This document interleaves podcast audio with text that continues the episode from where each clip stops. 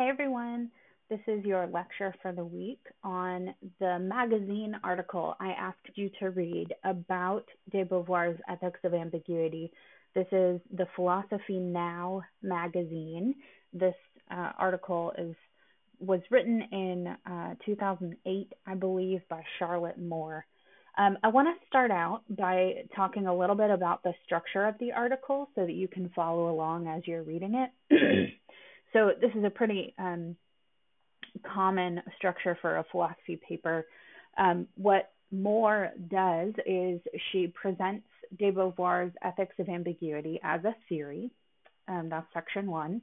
Then she presents an objection to that theory. She presents Kristana Arp's objection that the ethical system of um, de Beauvoir's ethics of ambiguity is subjectivist or relativist. That's the objection. And then the, the third step that Moore takes is that she provides evidence from de Beauvoir to argue against Arp's position and claims instead, this is Moore's claim that she's defending, she claims instead that existentialist ethics is not relativistic or subjective. So that's sort of how you can follow the structure of this piece. I think it's pretty easy to follow once you get into it, even if some of the content is unfamiliar or a little bit rigorous. Um, so there's just a few things that I want to point out in this lecture. First, we get an additional piece of um, sort of the existentialist ethical theory from de Beauvoir, and that's the concept of ambiguity. It's in the title, Ethics of Ambiguity, but we haven't talked about it yet. So here we get um, Charlotte Moore summarizing what Simone de Beauvoir means by ambiguity. And the way that she does that is with reference to two terms that Sartre uses the in itself and the for itself. Let's talk about that real quick. So, the claim f- about ambiguity is that a human being is both an in itself and a for itself. So, what is an in itself? An in itself is a thing in the world. It has a past that determines what it is now. So, like, um, my coffee mug sitting on the table is in, in itself. Um, it doesn't um, have any choices to make it just exists as it is in itself. Um, it has a history, right? It was produced in some kind of factory, um, and now it sits here as what it is forever. That's an in itself. Um, a for itself, on the other hand, is a being that makes choices for itself. It gets to determine what its future is. Um, and human beings are, are for itself. Um, we get to um, decide what happens to us in the future. Now, what de Beauvoir is pointing out with this term ambiguity is that, in fact, a human being is both an in itself and a for itself.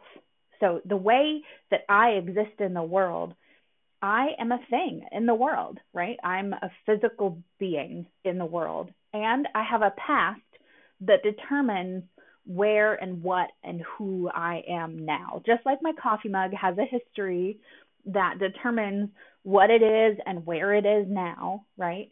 I also have a history that I can't change.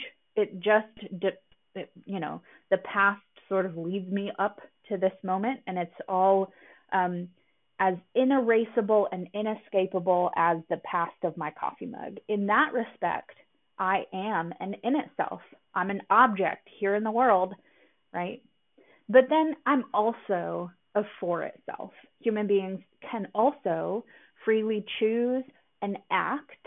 Um, our future is open, and we get to decide what happens next. In that respect, we are for itself. Okay, so the human being is both kind of like a thing in the world and a freely choosing being whose future is open. Um, so de Beauvoir argues that we're always both of these things. We're always both a thing in the world and an actively choosing being, and that we can't prioritize one over the other. Um, that's part of the challenge.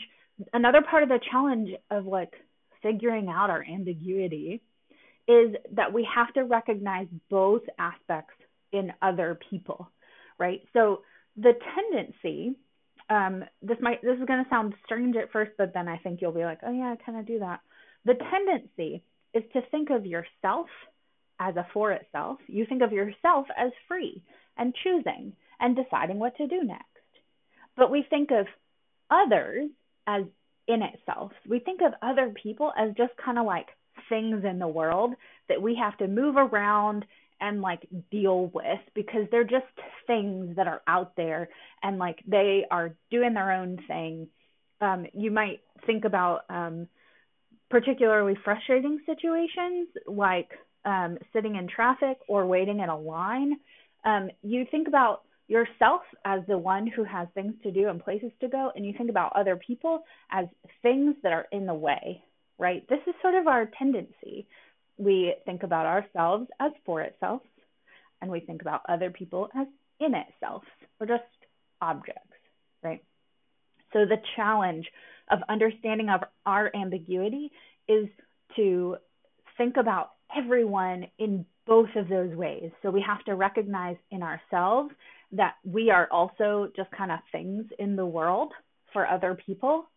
And we have to recognize that other people, this is the hard one, we have to recognize that other people are free beings, that they have their own goals and challenges and ideas and plans, and they're not just things in the world that are there in our way. Okay? So this is the um, the concept of ambiguity that de Beauvoir introduces into ethics that really shapes the way she thinks about um, what are good choices to make and what are bad choices to make because we're all we have to recognize this sort of fundamental ambiguity of the human being. Okay so once Moore has laid that out in her article she reminds us moving into the next section of her argument she reminds us of the definition of ethical subjectivism. And here she says we could also call it relativism. So this article is treating those two as synonyms, even though we talked about them as sort of slightly different things in the beginning. Um, we can go ahead and collapse those into one thing. Subjectivism or relativism, we're going to talk about them all as one thing. She says there are basically two parts of ethical subjectivism or relativism. One, there uh, that kind of theory believes that there are no universal moral standards that everyone ought to follow, right? Ethics is just subjective or relative. It means there are no universal moral standards for everyone to follow. The second part of that definition, according to Moore, is that all ethical judgments, claims about whether something is right or wrong or good or bad, those are just subjective individual opinions, right? So there is no fact about what is right or wrong. There are just opinions that people have. Okay, so those are the two principles of ethical subjectivism no universal moral standards, and any ethical judgment is actually just your personal opinion. So, this other author, Kristana Arp, has um, has argued that existentialist ethics is subjective or relative in this way because existentialists say that humans have to make choices and take responsibility for creating their own values, right? That is something that existentialists say, that it's up to us to decide what is meaningful or good. Kristana Arp says that makes it subjective. But then Moore wants to argue back. Okay, she is on de Beauvoir's side here, and she says, Hold on, Arp, let me argue against that. She says, there is actually an objective or universal value in existentialist ethics. Let me tell you what it is, right? She says there are, there there are sort of like um, universal criteria or standards for what makes choices good choices. We have to choose to be genuinely free. We have to take responsibility for what we choose and what we create and what we are. And we have to choose freedom for all human beings, right? This is the result of recognizing ambiguity, the fact that um, people in the world are for themselves. They're not just in themselves, right? They're not just things in the world. They are um, freely choosing human beings.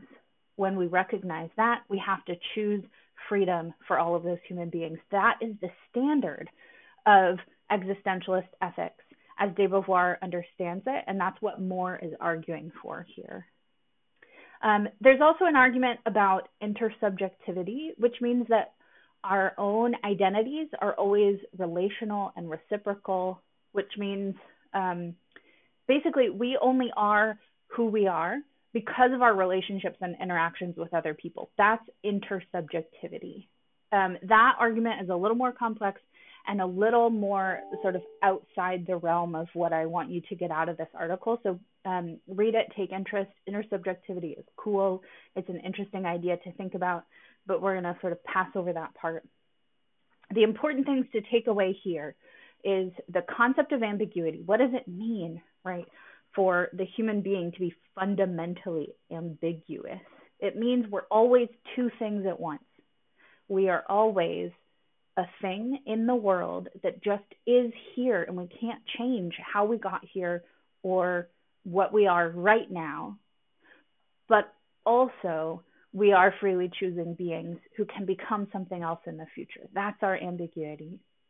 And the second thing that, that I need you to take away from this article is that um, there is a way of thinking about a single criteria for good choices or the right um, the right choices in existentialist ethics. And for de Beauvoir, that is recognizing other people's ambiguity, that they are free beings, not just things put in our way in the world, and that they also need to be allowed the freedom to create value and meaning, which means it's our ethical responsibility to use our freedom to support and fight for other people's freedom. That is the criteria for good choices in existentialist ethics. Okay, I hope this lecture has um, helped you to get a handle on existentialist ethics and not just been a distraction. You have um, that exam to do this week as well as a short check in on Blackboard. Um, I just want to hear how you're doing and um, what's going on in your lives because I miss y'all and I care about you. So, um, hopefully, you are doing well, and um, I'll talk to you again next week. Okay, bye everyone.